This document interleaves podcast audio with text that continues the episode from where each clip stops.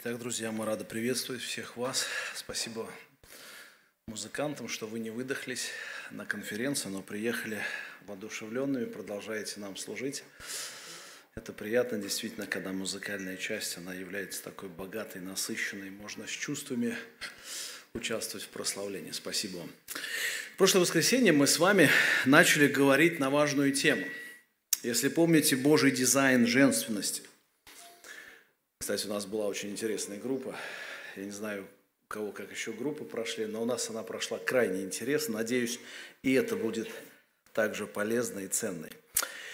И вот в этой теме, которую мы с вами в прошлый раз подняли, мы посмотрели на разные нюансы, которые были связаны с толкованием текста из Ефесянам пятой главы двадцать один. И помните, там написано «повинуясь друг другу в страхе Божьем».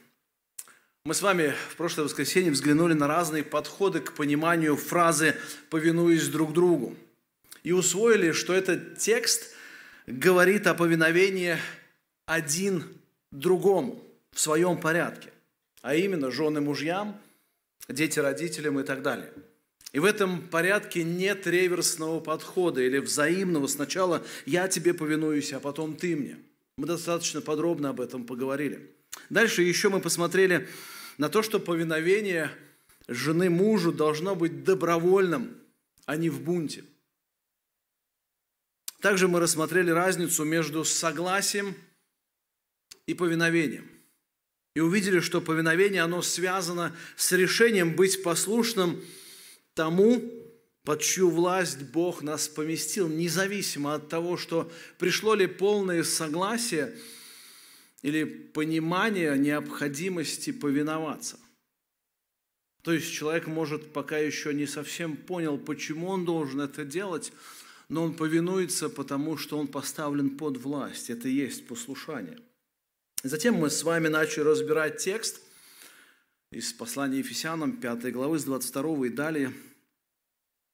И успели только поговорить на одну первую важную истину в Божьем дизайне женственности. И эта истина прозвучала так. Повиновение мужу должно быть в жизни женщины через повиновение ее Христу.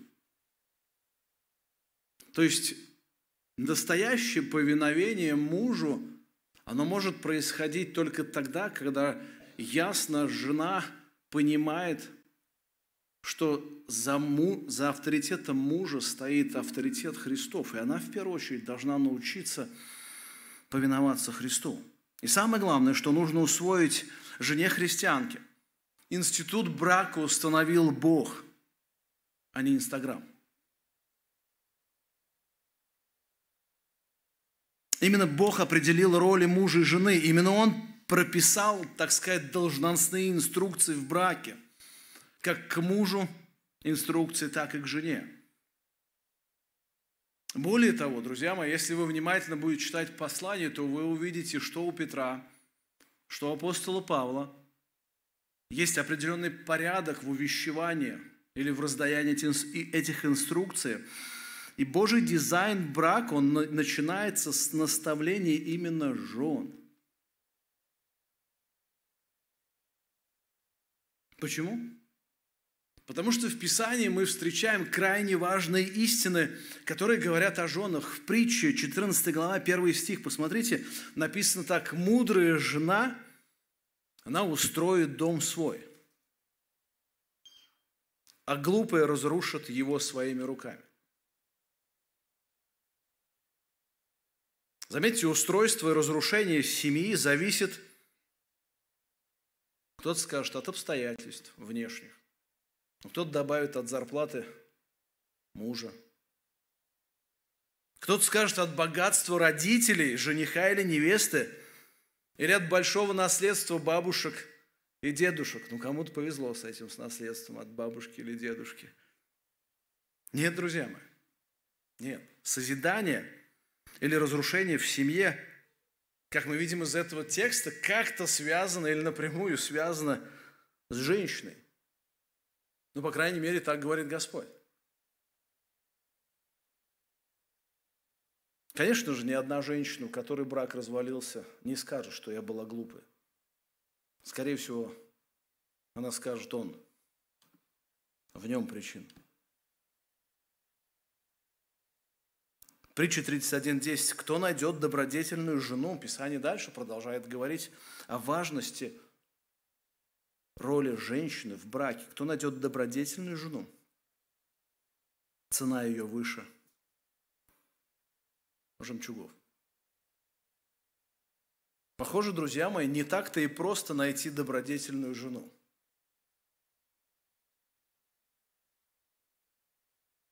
Как во времена древние это было актуально, так и в наши дни. В семье, где должен царить мир и созидание, жена должна признать Господа тем, кто определил ее брак именно с тем мужчиной, с которым она живет. Именно Бог сшил вот этот костюмчик брака для этих двоих людей. Вам нужно научиться принимать Божье определение и видеть в нем красоту и возможности для вашего роста во Христе.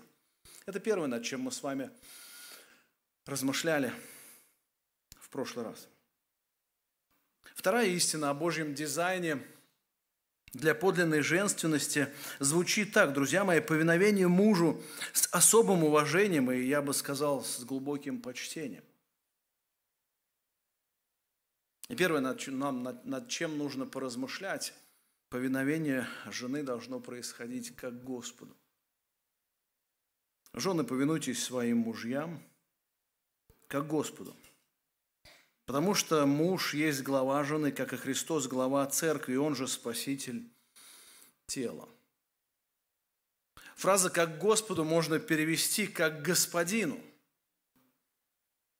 Ну, кто-то из жен, наверное, сейчас подумал, хоть бы мой муж не понял этой части. Только представьте себе на мгновение моего мужа, которому я должна повиноваться как Господу, и где в этой картине Господь и где мой муж? По-моему, это две разные картины. Так и хочется сказать какой-то жене. Одна картина про Христа, она хорошая, написана в теплых и светлых тонах, а вторая крайне грустная, написанная в холодных и мрачных тонах. Кто-то говорит, если я начну повиноваться своему мужу, как Господу, он вообще разрушит нашу семью, так хоть она на мне держится. Послушайте, сестры, в этом тексте нет никаких условий и оговорок. Кто-то скажет, если мой муж достоин и высокочтим в обществе, тогда это почтение будет выражено в его семье. Еще кто-то говорит, если муж удовлетворяет все нужды и желания жены, если муж очень богобоязнен и прочее, прочее. Вообще никаких условий. Просто повеление. Вот так просто повинуйтесь, жены, своим мужьям, как Господу. Мне кажется, большая часть жен хотели бы, чтобы этого текста не было в Писании вообще. А может быть, даже и все сто процентов жен. Почему? Потому что, как правило, при такой формулировке вопроса в голове сразу же рисуется такая картина, такой муж, царек или самодур, который будет измываться над бедной и кроткой женой. Конечно, к сожалению, есть и такие семьи, где мужья отличаются, так сказать, своим умом и сообразительностью, только не в лучшую сторону. И проявляют шовинизм, деспотичность в отношении своих жен. Но если, друзья мои, жены, которые за повиновением мужу видят Божий порядок и при этом научились с радостью принимать это Божье определение, друзья мои, они могут на практике тренировать себя в глубоком почтении к мужу из-за его статуса, а не по причине его заслуженности. Из-за его статуса. Он муж, поставлен надо мной, а не из-за его заслуженности. Бог ставит мужчину в положение, которому должна повиноваться жена. Это единственная причина для послушания жены мужу. И в двадцать третьем стихе мы видим с вами несколько пояснений. Почему именно жена должна повиноваться мужу как господину? Посмотрите, по причине неизменного порядка вещей. Потому что муж есть глава жены, как и Христос глава церкви. Это неизменно. Это положение, которое не меняется со временем, не стареет, из поколения в поколение переходит таким, как оно есть. Женщина никогда не сможет стать главой в семье, даже если она будет усиленно к этому стремиться. Равно как церковь не сможет стать главой над Христом, даже если ставит над собой даже Папу Римского. Жена может стать хорошим управленцем. В одной или многих сферах в семье она может быть примером в работе и во многих разных успешных делах, но она никогда не станет главой семьи. Почему? Потому что Бог ее не определял для этого. Равно как и для церкви глава может быть только Христос, а не какие-то папы. Приведу один пример. Максим Горький, если вы когда-то читали, скорее всего, в школе, наверное, во взрослом возрасте, наверное, мало кто перечитывал, есть песня о сокле. Он писал о двух типах людей, когда рассуждал о судьбе сокола и, кто помнит кого? Ужа, правильно. И ему принадлежит фраза, известная, крылатая, помните какая? Рожденный ползать, летать не может. Судьба ужа в процессе жизни отличается от судьбы сокола, хотя у них конец одинаковый. Могила, смерть. Все же один не может стать другим и прожить его жизнь. Хотя оба персонажа и принадлежат одной категории живых существ, которые не из представителей человеческого рода, они все же очень разные. Безусловно, уж может полететь, когда камнем сорвется со скалы, но он не будет парить в небе, как сокол. Этот полет со скалы будет последним в жизни ужа. Сокол не может ходить по земле. Он может ходить по земле, но не может ползти. Он сможет ползти, когда будет ранен и будет умирать.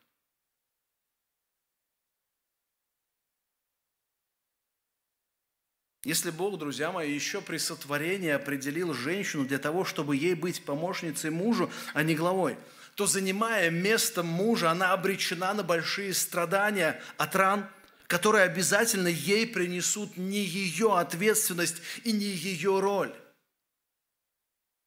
Раны неизбежны.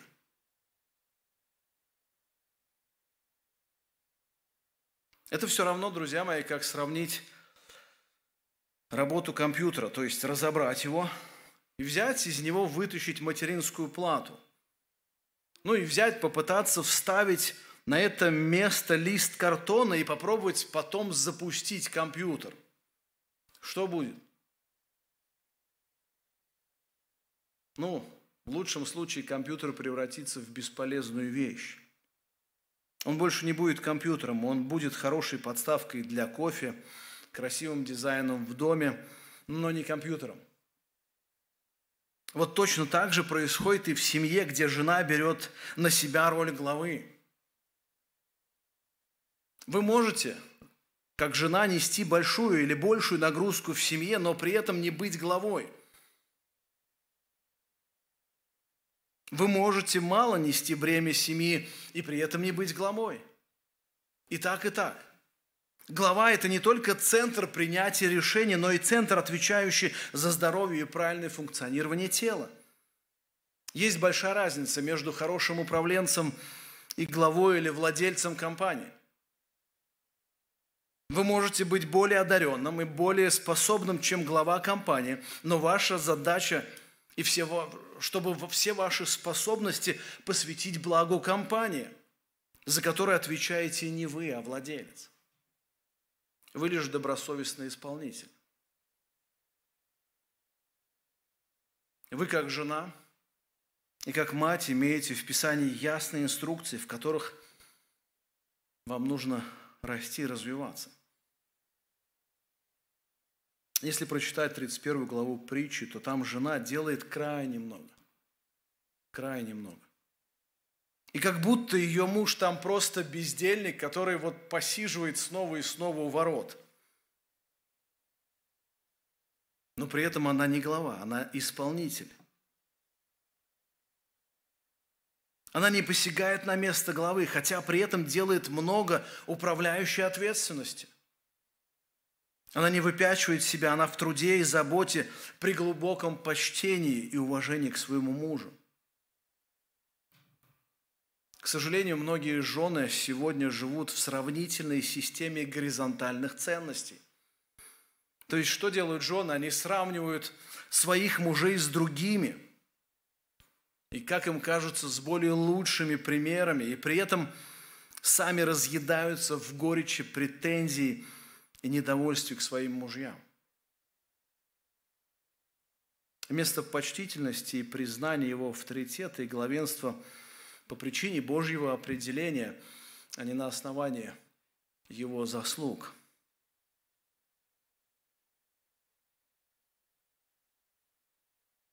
Послушайте, быть эффективным помощником, который действительно может нести на себе большую или большую нагрузку семьи, по причине слабой ответственности мужа, это не значит взять на себя роль мужа.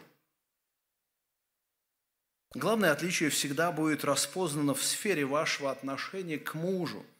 С глубоким ли вы уважением и почтением вы относитесь к нему или нет.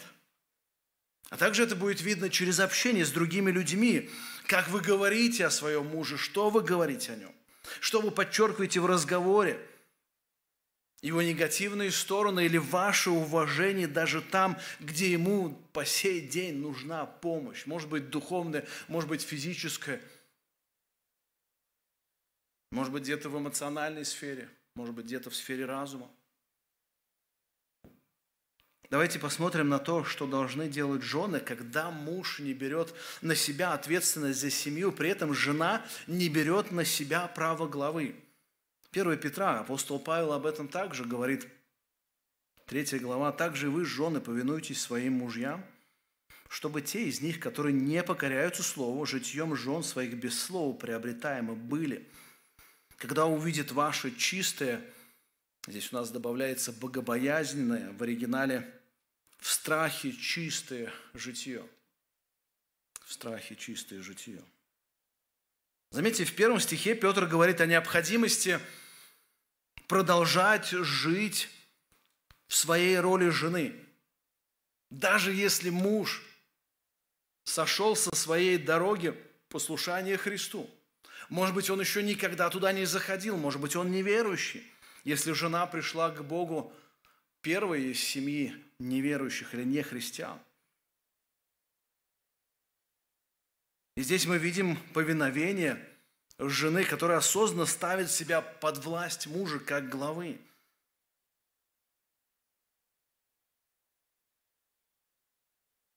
И мы видим с вами, здесь есть сбой. Муж не покоряется слову или перестал покоряться слову. Какая ответственность жены? Она может нести дальше свою нагрузку или даже большую нагрузку из-за того, что он перестал нести свою ответственность. И в этом тексте ничего не говорится о сроках такого бунта мужей, который может проявляться в упрямстве, в ленности, в материальных ценностях. Не говорится, что он на чуть-чуть таким стал. Может быть, он вообще навсегда останется таким. Если муж верующий явно грешит грехами нечести, то нужно применять к нему церковную дисциплину. Это правда. Но если речь идет о грехах характера или о слабом посвящении Христу, то этот текст говорит, как поступать. То есть жене нужно просто жить своей ролью помощницы. Жена, которая боится Бога и живет истинными Писаниями, своими сокровенными молитвами, но без укоризненных слов к мужу, покажут свою страсть по Богу, что может на самом деле оказать намного сильнее действие, чем многотысячное словесное обличение.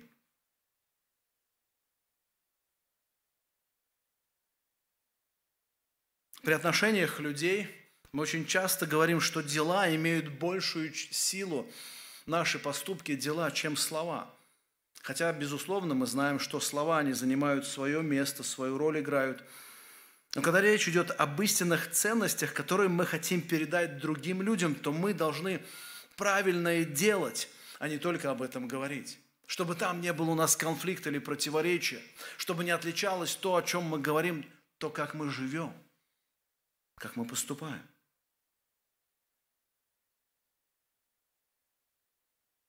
На самом деле, не так редко, а может быть даже часто, мужьям непросто рассмотреть в своих женах чистую богобоязненную жизнь в повседневности. У кого-то, может быть, это религиозная ширма, за которой хорошо может спрятаться требовательность, укор или даже шантаж. Что я имею в виду? Жена может упрекать мужа за его слабую духовность. Это, кстати, очень часто происходит в браках, когда мне доводится участвовать в душепопечении. Я вижу, что жены очень часто перекладывают ответственность за свою духовность или бездуховность на мужа и обвиняют его, говорят, ты слабый духовный, поэтому и я слабый. Они обвиняют их за то, что не заботятся о ней, о детях. При этом ее жизнь, друзья мои, не наполнена Божьей благодатью и глубокой мудростью в созидании себя и своей семьи. Упреки со стороны, так сказать, духовной жены в сторону недуховного мужа делают ее духовность на самом деле крайне токсичной, но не созидательной. Как правило, она о духовном начинает чаще говорить тогда, когда он обращается к ней какой-то своей нуждой, с потребностью. Здесь же против духовности никак не пойдешь. Ну, правильная вывеска.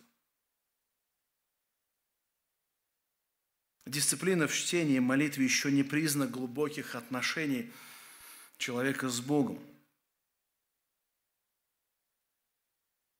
Но если эта практика есть, если человек действительно научился из Писания брать истины и из молитвы формировать убеждения, где появляется в сердце неиссякаемый источник благодати, милости и любви к своему мужу, вот это будет влиять сильнее.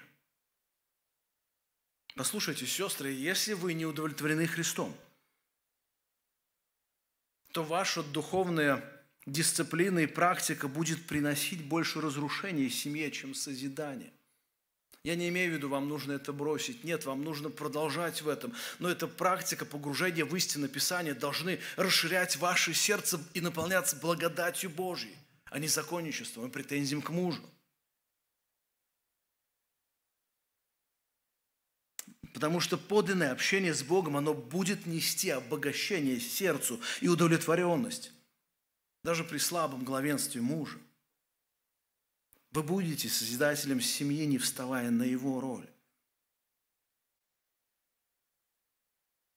Если же вы ищете удовлетворение в муже или в детях, или еще в чем-то, а не во Христе, то ваша жизнь не будет отличаться особой богобоязненностью и чистотой. Это будет заметно, это будет видно, оно будет читаемо. Поэтому во многих семьях, где мужья не покоряются слову, нужно сначала спросить о жене, о ее подлинной христианской жизни, которую видит только муж и дети. Может быть, все дело просто в псевдобогобоязненности жены, которая препятствует в главенстве мужу. С другой же стороны, друзья мои, жены действительно могут жить чисто и богобоязненно, но при этом их мужья могут продолжать не покоряться слову, и это их ответственность. Самое главное, нужно определить вам, жены, потому что мы говорим сейчас именно о вас. Точно ли у вас праведное и богобоязненное житье в ваших семьях, в повседневности? Петр здесь не останавливается только на делах и поступках жены, но движется в ее сокровенное место, то есть в ее ценности, ценности красоты или подлинной красоты. Посмотрите, когда увидит ваше, я дословно перевожу, в страхе чистое житие, которое пусть будет не во внешнем украшении. Слово, кстати, украшение нет в оригинале. Пусть будет просто не во внешнем. И оно не будет вашим внешним плетением волос, не золотые уборы или нарядность в одежде, но сокровенное сердце человека в нетленной красоте, кроткого, молчаливого духа, что драгоценно пред Богом. Ну, здесь кто-то срывается и говорит, что я молчать, что ли, должна? Друзья мои, красота женственности не в ее внешней ухоженности. Хотя это то, что присуще действительно женщине, которая уделяет внимание своим волосам. Ну, кто-то не очень уделяет. Приобретает украшения или наряжает себя одеждами.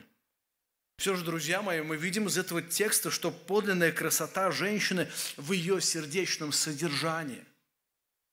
Мы в притче массу можем текстов прочитать. Помните про красоту внешнюю женщины, где ее сердце испорчено, как кольцо золотое в носу у одного некрасивого животного.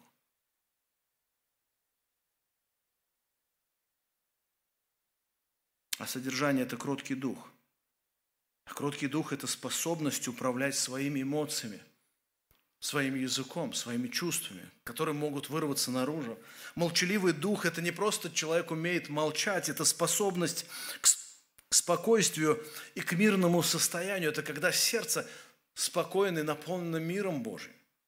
Молчаливый дух радикально отличается от тихого омота, где что-то водится, как вы знаете. Молчаливый дух имеет в своем основании миролюбие и способность к управлению своими эмоциями, особенно своим языком. И дальше он пишет так. «Так некогда и святые жены, уповающие на Бога, украшали себя, повинуясь своим мужьям». И здесь он приводит апостол Петр в пример Сару. «Так Сара повиновалась Аврааму, называя его господином». Это, как правило, наверное, читаем этот текст и вспоминаем события про Измаила. И мы знаем эти ошибки, действительно. Ошибки Сары в отношениях с мужем, ее укоризны после рождения Измаила, как Агарь стал ее притеснять. Но ее образ жизни характеризовался важной особенностью. Она действительно уважала своего мужа и выражала это в решении называть его своим господином. Попробуйте примерить эту рубашку на себя. Похожую мысль на самом деле пишет апостол Павел. «Повинуйтесь как Господу» или как Сара господину своему. Итак, вот первая причина повиновения жены мужа как Господу – это то, что есть неизменное положение дел. Только муж – глава семьи и никогда жена. Вторая причина, посмотрите, по причине уникальной роли.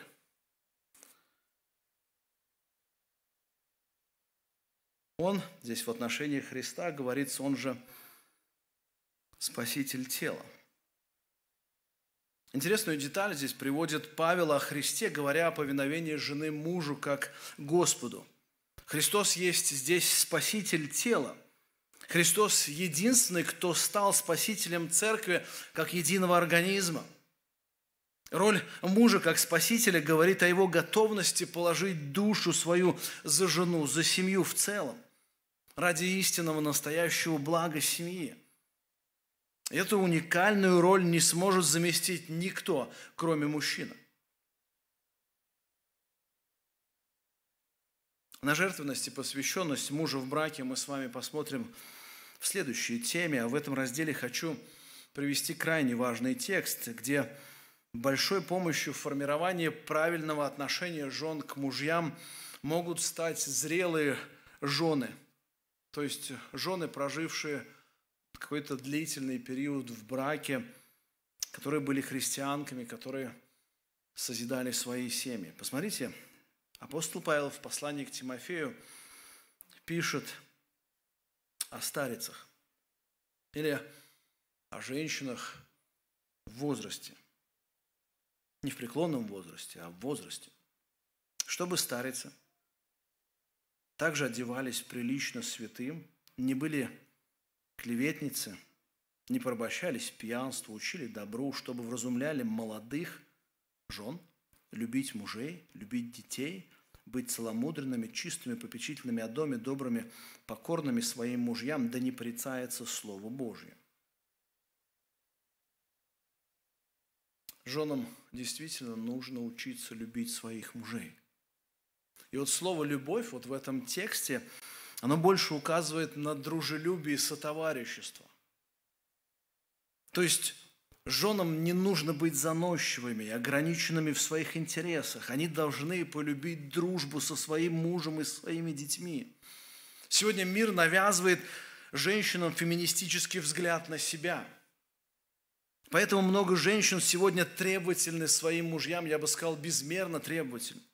Более того, им интересно потреблять благо от мужа, но проводить лучшее время или одной в своих интересах, или в кругу общения со своими подругами, либо через интернет, либо так, напрямую. Писание же призывает являть собой добрый характер чистоты, нравственной и моральной, а также проявляет добродетель в заботе о своем доме. И светиться, на самом деле, светиться ярко своей добротой в послушании мужу, чтобы Божье Слово, как написано здесь, не прицалось или не хулилось среди язычников. Еще где мы можем с вами проследить глубокое уважение жены к мужу, это в тридцать третьем стихе этого послания.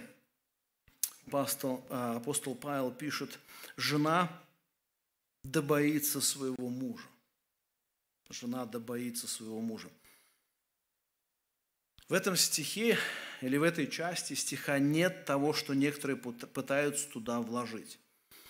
А именно, как же это жить со страхом перед своим мужем? И дальше они, развивая эту тему, говорят, вообще страх – это ненормально в отношениях с, людьми, с, любыми, с любимыми людьми, заявляют некоторые и так далее. О чем же здесь идет речь, когда говорится, что жена пусть, а действительно он, апостол Павел, как бы дает вектор, пусть это будет в вашей жизни так, что жена боится своего мужа. Вспомните двадцать первый стих, когда мы с вами говорили, повинуясь друг другу в страхе Божьем или в страхе Христовым. И мы говорили с вами, что страх перед мужем будет правильным тогда, когда вот этот страх, он берет свое начало в страхе Христовом. Если жена научилась страху Христову в своей повседневной жизни, то она сможет этот страх Христов перенести в отношения со своим мужем. Если в вас нет страха Христова, то нет и правильного страха перед мужем. А значит, ваша жизнь открыта для всех других видов страха. Послушайте, страх Христов, он наполняет душу свободой от всех других видов страха. Вот истинный, подлинный страх Христов, он действительно вытесняет все остальные страхи, которые могут появиться у женщины. Притча девять десять написано: «Начало мудрости – страх Господень и познание святого разума». То есть страх женщины или жены перед Богом, он поведет жену к, к серьезному отношению к истинам Писания, в которых она, по сути, увидит, что ее сердце должно наполняться глубоким уважением и почтением ко Христу. И когда вот эта практика будет постоянной, то это придет, друзья мои, обязательно придет в сферу отношений с мужем. И вот тогда в ее жизнь придет истинная свобода от влияния мирских нравоучений.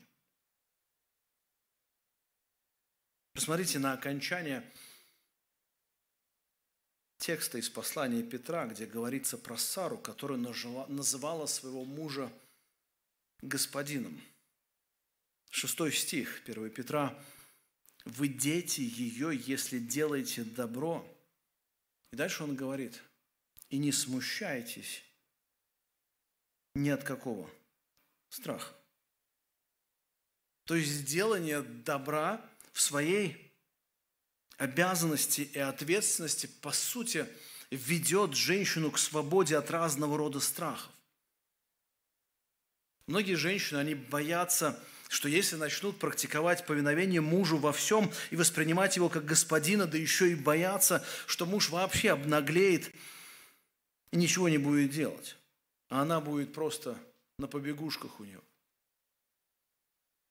На самом деле такое мышление есть только у несвободной женщины, которая находится под влиянием гуманизма и феминизма.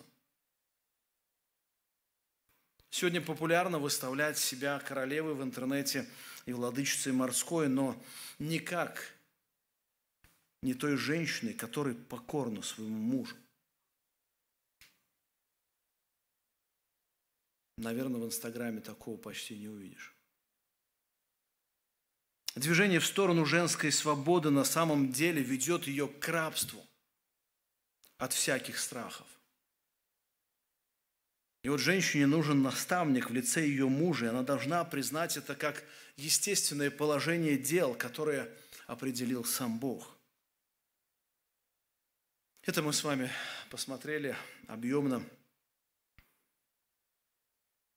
на вторую истину. Третья истина в Божьем дизайне подлинной женственности, повиновение мужу от жены должно быть во всех сферах жизни. Да-да, во всех сферах жизни. Смотрите, двадцать четвёртый стих. «Но как церковь повинуется Христу, так и жены своим мужьям во всем». Вот эта маленькая деталь, ее бы тоже, наверное, хотелось бы так ластиком, аккуратненько подстереть и исправить, что-то написать, ну, в определенных ситуациях, или тогда, когда мы согласны, или когда это рационально и так далее. Я думаю, что этот стих еще больше бьет по феминизму.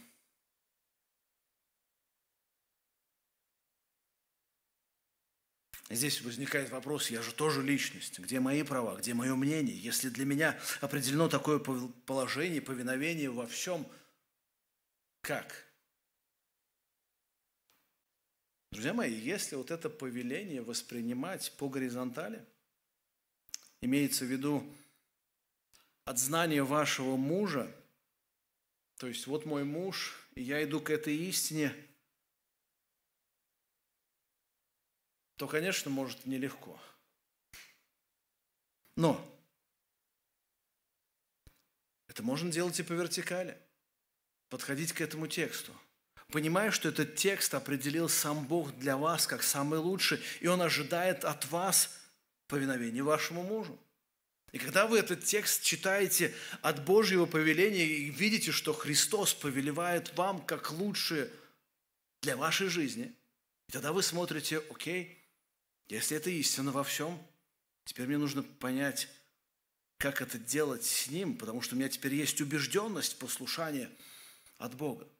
Не от того, что я живу с своим мужем, я уже понимаю его, знаю, какой он есть, на что он способен, и вдруг я сталкиваюсь с этим текстом и говорю: Господи, как это во всем ему повиноваться? Да он в этом не разбирается, здесь кривоват, здесь не, не его сфера и так далее.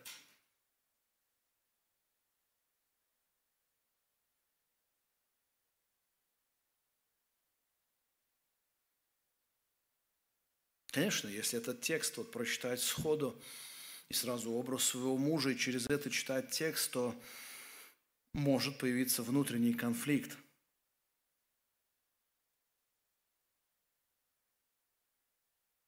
Или если вы в первую очередь смотрите на Христа и желаете Ему повиноваться, то вы начнете просить Господа: Господи, дай мне мудрости, как этот текст на практике реализовать в своей жизни, во всех сферах в отношении с мужем. Но как церковь повинуется Христу, так и жены своим мужьям во всем. Кто-то скажет, давайте действительно смотреть правде в глаза. Разве церковь сегодня повинуется Христу во всем? Ну, хочется сказать, да, действительно во всем, но правда показывает, что не во всем. Тогда как применять эти истины к женам, которым также не просто повиноваться своим мужьям во всем, подражать современной церкви в избирательном повиновении или, или еще что-то? Друзья мои, церковь, как глобальное понятие, вселенская церковь, она действительно идет по Божьему плану очищения и смирения. Бог сегодня очищает свою церковь. И каждый в отдельности человек в общине по-разному проявляет себя в послушании Христу. Однако церковь предстанет перед Христом чистой, хотя и состоящей из грешников.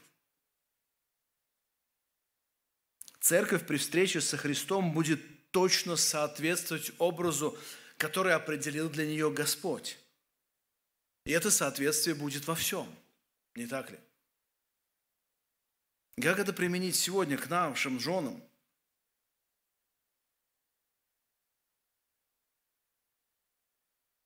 Как Христос ведет свою церковь сегодня к непорочности и святости, и она повинуется Ему в этом. Он словом ее очищает. Также и жена должна повиноваться мужу своему во всем, что Писание говорит и что Писание определяет как созидание. Еще раз скажу, если муж склоняет свою жену к греху, она должна в этом противостоять мужу и повиноваться Христу, как христианка, и увещевать мужа, как брата согрешающего. Если же муж ведет благочестивый образ жизни, является хорошей главой семьи, то жена должна повиноваться мужу во всем, что он говорит. Это не противоречит истинам Писания. Во всем, друзья мои, это значит во всех сферах жизни, но без греха. Во всех духовных сферах, во всех сферах чувств, эмоций, во всех сферах разума и воли, во всех сферах физической составляющей и так далее. Именно за мужем должно быть последнее слово при решении любых вопросов. Даже где он не специалист, он может доверять своей жене сделать это дело, но именно его должно быть решение в том, чтобы делегировать ей это. Как живет, как поступает жена, много говорит о ее муже и о ее отношении к нему. Жене действительно нужно научиться говорить с мужем о всех сферах своей жизни, чтобы понимать его позицию, его отношение ко всему.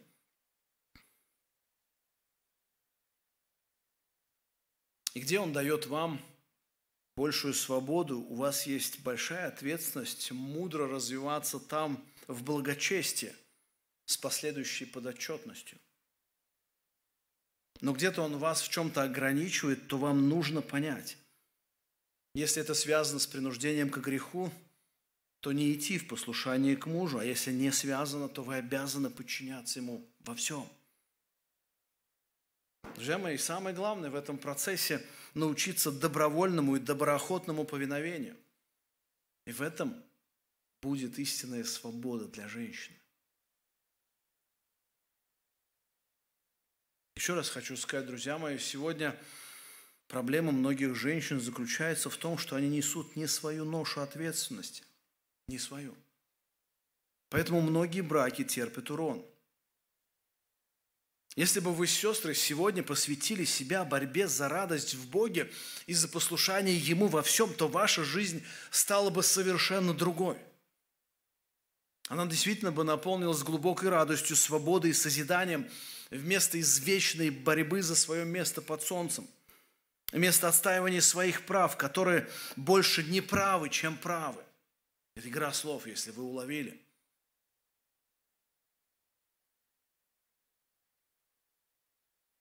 Друзья мои, если вы будете послушны Господу, и его слову в отношении к своим мужьям, то поверьте, Господь небес не презрит ли на верной женщины, не изменит ли ее взгляд на своего мужа. А если радикальные изменения в жизни жены к своему мужу начнут растапливать лед в сердце упрямого мужа, это будет Божья благодать, именно действующая через вашу жизнь.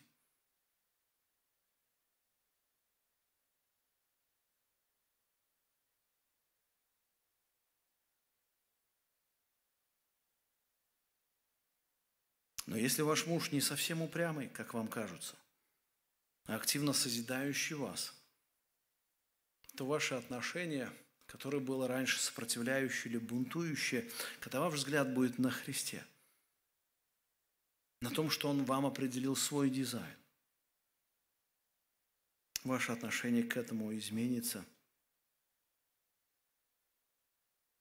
И вы поймете, вы поймете, что вот этот Божий образец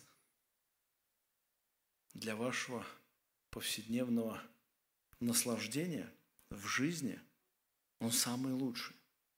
Не тот, который вы рисуете себе, отстаивая свои права, добиваясь любой ценой своей правоты. Сестры, жены, вам действительно нужно усвоить Божий дизайн женственности в браке. И мы посмотрели с вами за эти две проповеди на три важные истины, которые могут привести каждую женщину к правильной, настоящей, подлинной женственности. Первое, друзья мои, это повиновение мужу от жены должно рождаться через повиновение жены Христу. Там источник. Если вам не хватает мудрости решить что-то с мужем, туда возвращайтесь всегда. И оттуда начинайте снова и снова. И там вам нужно Евангелие во Христе, чтобы у вас появились силы, чтобы у вас зажили те раны, которые есть, претензии к своим мужьям. Второе, в чем вы должны действительно возрастать и учиться, повиновение мужу с особым уважением и почтением. Если в вашей жизни это будет больше и больше, то Бог будет благословлять вас в том, чтобы вы действительно имели радость от этого. И повиновение мужу во всех сферах вашей жизни – это то, что, к чему вы должны прийти, живя в браке, чтобы действительно не было сфер, где были бы скрыты какие-то сферы от мужа, чтобы это все было открыто, и вы знали, как муж ваш относится к этому. И тогда ваш брак, он будет действительно благословением, когда вы будете в своей роли послушны Христу и послушны мужу. И хочется сказать, сестры, вам, да поможет вам в этом Господь. Давайте помолимся.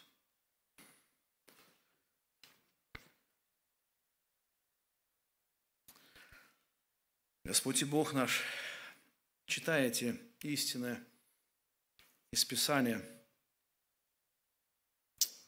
действительно, в первую очередь приходят мысли, даже она может быть выражена в словах, это невозможно.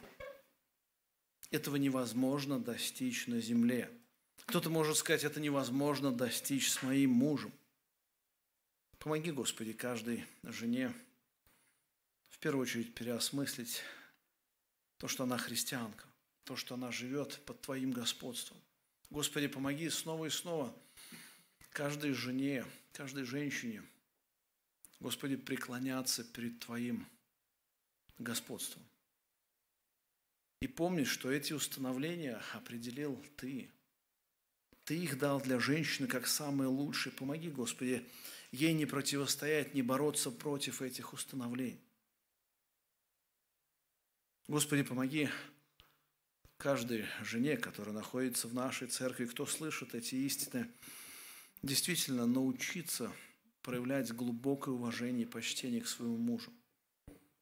Не за его заслуги, а потому что Ты повелеваешь так, потому что Ты определил так в браке, Господи. Помоги также женам ясно понимать свою подотчетность в браке к своему мужу во всех сферах жизни. Пусть это будет добровольно, пусть это будет освобождать сердце женщины и вести ее в истинную свободу в тебе, Христос. Потому что это твое слово, и ты так повелеваешь. Помоги нам в этом научиться, в этом возрасти, в этом жить и видеть плоды добрые действия твоего слова на практике в жизнях наших семей, нашей церкви. Молимся Тебя об этом, наш Господь. Аминь.